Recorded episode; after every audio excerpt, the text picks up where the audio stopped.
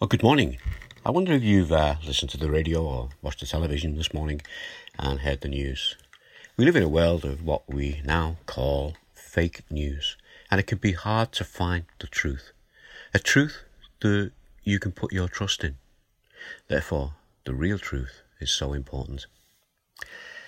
As we said yesterday, it's our responsibility to put on the armour that God has given us and we must equip ourselves and be ready.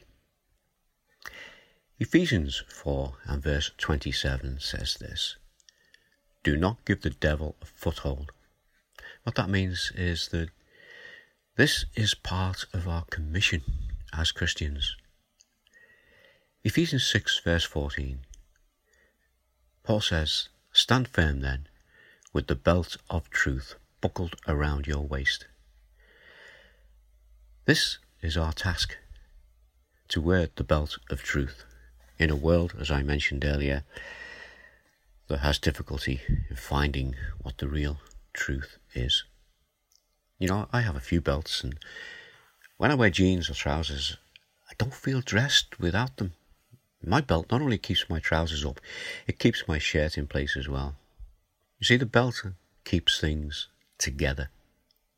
A Roman soldier would need his belt to keep his armour tight to his body, and without his belt he would have nowhere to keep his sword. The belt here is the belt of truth.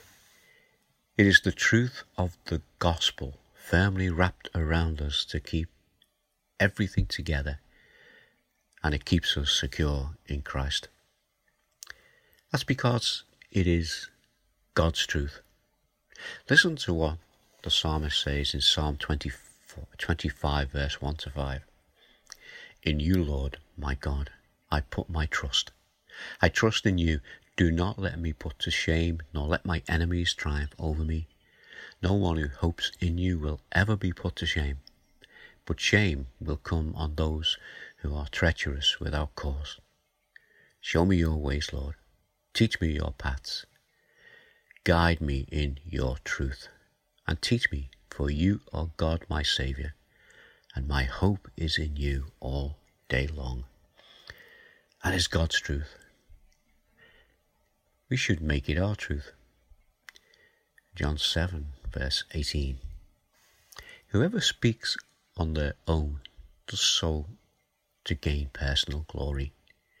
But he who seeks the glory of the one who sent him is a man of truth. There's nothing false about him.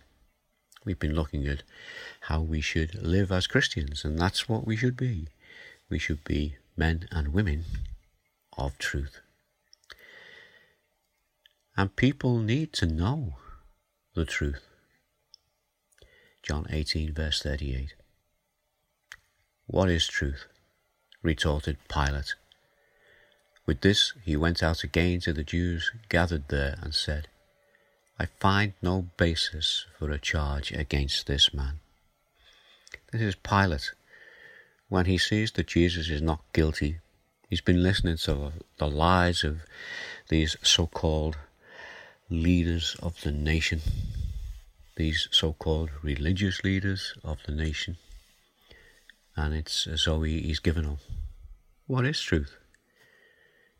In a way, he's saying, There's no way I can find an answer. We know that there is an answer. The world today is very much like Pilate.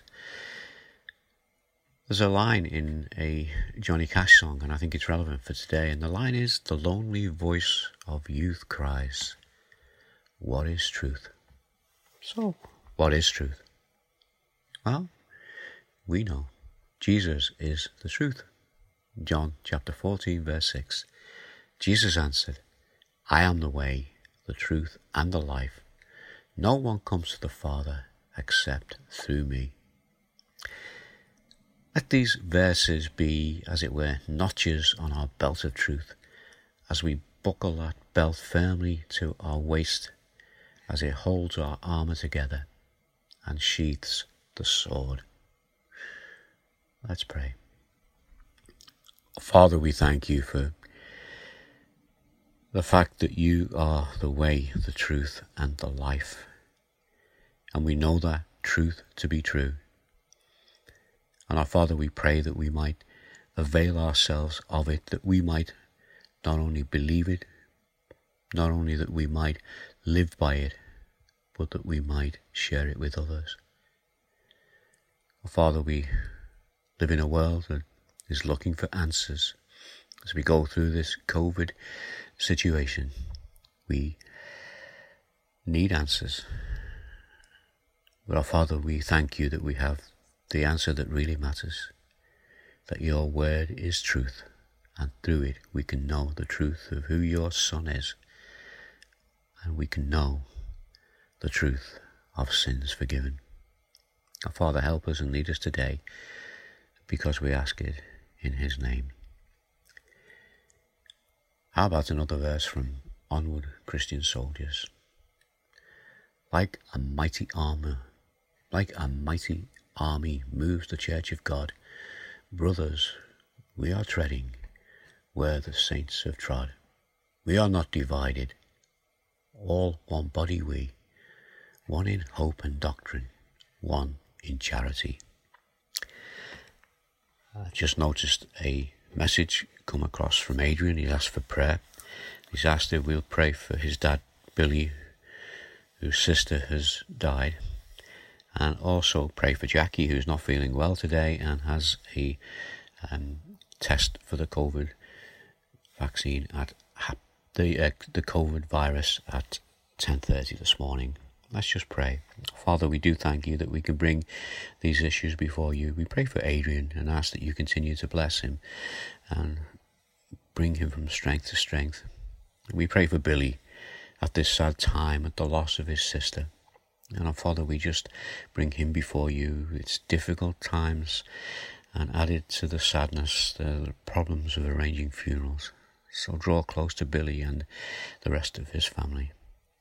And our Father, we pray for Jackie. Um, she's due for a test, uh, and we just pray that this test will be negative, that she'll all will be well. We pray that this not feeling well won't be anything to do with COVID, and that you will just be with her and bless her this morning as she contemplates this test as she goes into work. Father, we ask these things in your worthy and precious name. Amen. Well, I'll uh, be back tomorrow and uh, we'll continue through our passage, the passage that we're looking at in um, Ephesians chapter 6, verse 10 to 18, putting on the armour of God. And God bless you all. So bye now.